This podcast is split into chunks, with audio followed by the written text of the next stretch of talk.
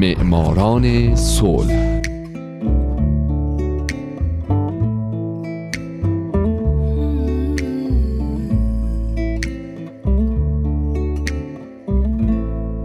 اینجا رادیو پیام دوسته و الان نوبت معماران صلح.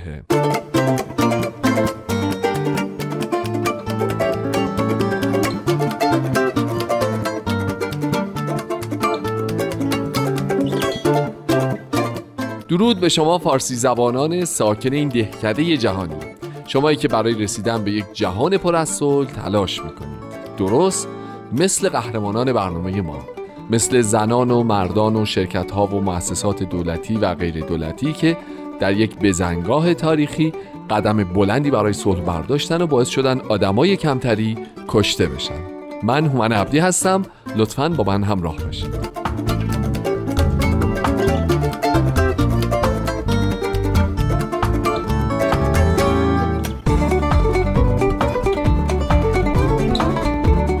این هفته سال هزار و نهصد و نود و چهار، شیمون پرز.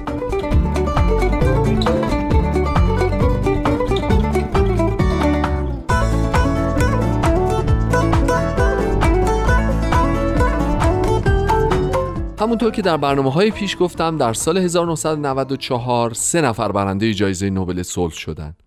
یاسر عرفات که به زندگیش در دو قسمت گذشته پرداختم، اسحاق رابین و شیمون پرز.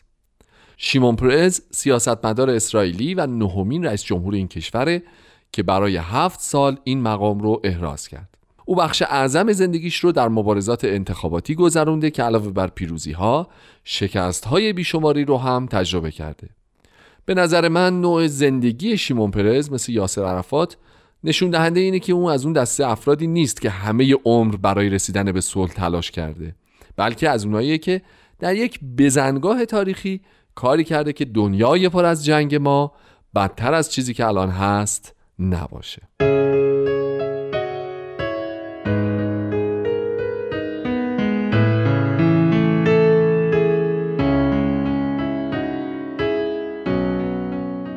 شیمون پرز یا پرسکی در دوم آگوست هزار و نهصد و بیست و سه در ویشنیو در لهستان به دنیا آمد. والدینش سارا و اسحاق پرسکی بودند. شیمون در خونه به زبان عبری حرف میزد و زبان لهستانی رو تو مدرسه یاد گرفت. پدرش تاجر ثروتمندی بوده که چوب صادر میکرده و مادرش هم کتابدار بوده. شیمون یه برادر کوچکتر از خودش داره. او میگه از اونجایی که به خاطر دعای پیشوای مذهبی برای بچه دار شدن والدینش به دنیا اومده، به خودش میباله. اجداد شیمون از خاخامهای متنفذ دیانت یهودی بودن. پدر بزرگش خاخام زوی ملتزر تأثیر زیادی بر روی زندگی شیمون داشته. بهش قوانین شرعی یهود رو یاد داده، او رو با دیانت یهودی آشنا کرده و این تأثیر اونقدر زیاد بوده که حتی شیمون از والدینش هم متعصب‌تر میشه. به طوری که توی یه مصاحبه گفته که یه بار داشته میشنیده اونها در روز سبت به رادیو گوش میدادن که زده و رادیو رو کلاً شکسته.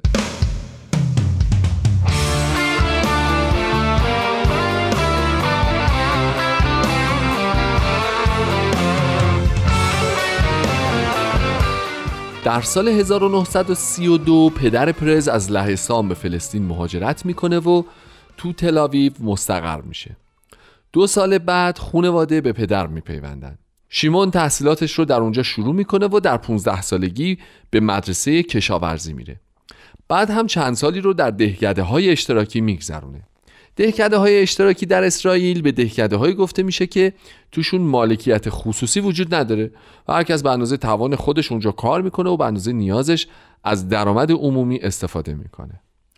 مدتی بعد تو سال هزار و نهصد و چهل و یک شیمون به عنوان منشی جنبش جوانان صهیونیست انتخاب میشه و همزمان به کشاورزی و چوپانی میپرداخته. او در بیست سالگی عضو دبیرخونه ملی جوانان محصل و مشغول به کار میشه. در همین سال هزار و نهصد و چهل و یک همه بستگانش که در لهستان باقی مونده بودن در جریان هولوکاست به قتل میرسن. بعضی هاشون از جمله پدر بزرگش در کنیسه شهر زنده زنده سوزونده میشن.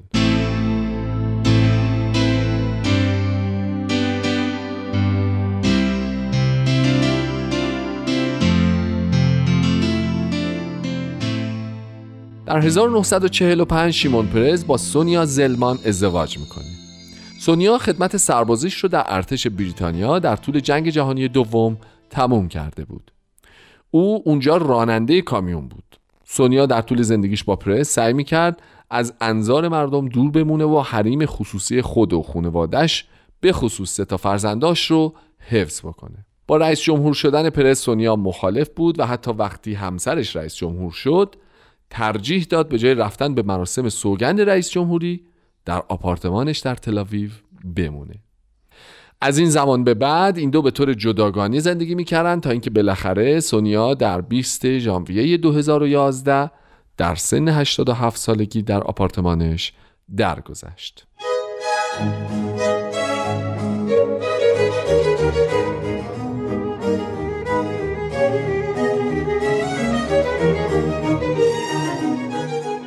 خب دوباره برگردیم به سالها قبل. پرز در دهه هزار و نهصد و چهل تونست جای خودش رو در سیاست تا حدودی باز بکنه. بعدتر در دهه هزار و نهصد و پنجاه پرز مدیر هیئت اعزامی وزارت دفاع در ایالات متحده بود.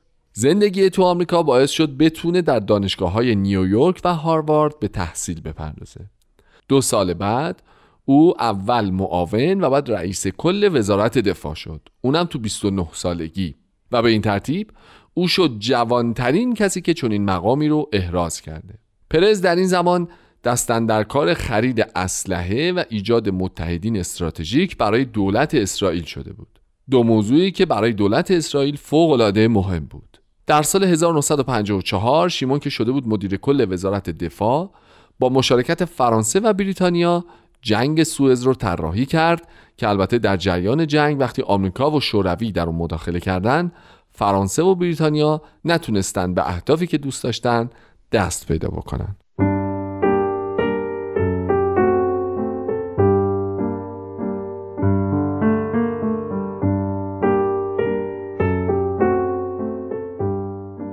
در اواخر دهه هزار و نهصد و پنجاه شیمون پرز یکی از سه برنده جایزه نوبل صلح سال هزار و نهصد و نود و چهار برای اولین بار در انتخابات به عنوان عضو حزب ماپای به پارلمان اسرائیل راه پیدا کرد و به سمت معاون وزیر دفاع رسید و تا سال هزار و نهصد و شصت و پنج هم تو این پست باقی موند. البته او به همراه موشه دایان و دیوین بنگوریون حزب ماپا رو ترک و حزب رافی رو تأسیس کردند.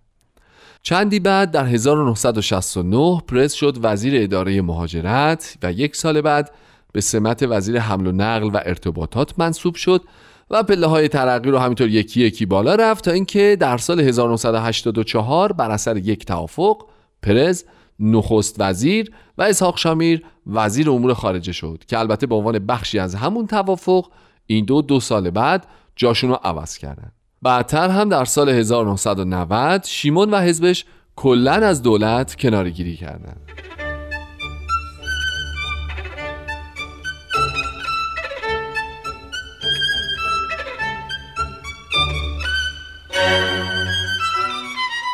دوری از دولت اما فقط دو سال طول کشید. شیمون پرز در سال هزار و نهصد و نود و دو وزیر امور خارجه دولت اسحاق رابین شد. یک سال بعد او و اسحاق رابین از یک سو و یاسر عرفات از سوی دیگه در اسلو پایتخت نروژ مذاکراتی محرمانه و مخفیانه را انجام دادند که سرانجام در همون سال هزار و نهصد و نود و سه منجر شد به امضای پیماننامه اسلو در واشنگتن. بر پایه این پیماننامه همونطور که هفته پیش هم گفتم خدمتتون حکومت خودگردان فلسطین در برخی از مناطق کرانه باختری و نوار غزه ایجاد شد. قرار شد شهرکسازی‌های اسرائیل در این مناطق به تدریج حذف بشه. کنترل زمینه‌های مختلف زندگی از جمله آموزش و پرورش مستقیما به دولت موقت فلسطین سپرده شد و از طرف فلسطین هم قرار شد که خشونت علیه اسرائیلی‌ها تحریم و اسرائیل به رسمیت شناخته بشه. که خب خودتون بهتر از من میدونید هیچ وقت طرفین درگیر به مفاد نه این توافقنامه نه هیچ توافقنامه دیگه‌ای به درستی پایبند نبودن که نتیجه شده ی همچین کلاف سردرگمی که الان خاورمیانه باهاش روبروه.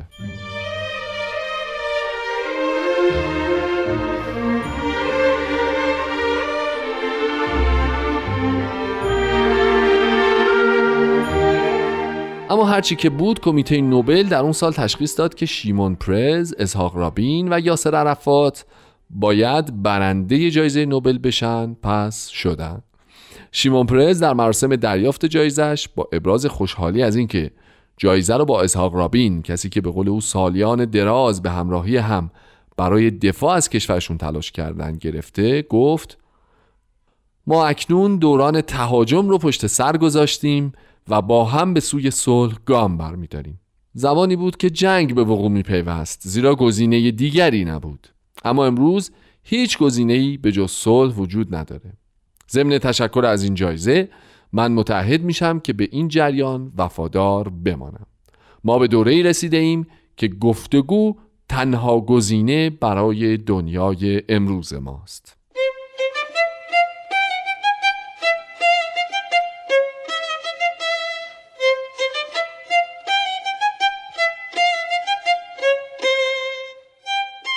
دوستان عزیز، میشه درباره زندگی پرماجرای کسانی مثل عرفات، اسحاق رابین یا شیمون پرز ماها و ماها حرف زد، اما من ترجیح میدم به زندگی پرز بعد از زمانی که نوبل صلح گرفته دیگه نپردازم، چرا که مثل اکثر سیاستمداران منطقه خاورمیانه زندگیشون خیلی موضوع برنامه ما که بیشتر حول مسئله صلح دور میزنه ادامه پیدا نمیکنه و از این سوژه مقداری فاصله میگیره. بنابراین اگر اجازه بدید من هفته بعد به زندگی اون یکی برنده نوبل صلح در سال نود و چهار میپردازم، اسحاق رابین. خیلی ممنونم. هومن عبدی هستم و طبق معمول امیدوارم شمایی که امروز یکی از شنوندگان برنامه بودید در آینده یکی از برندگان نوبل صلح باشید. شاد باشید و خدا نگهدار.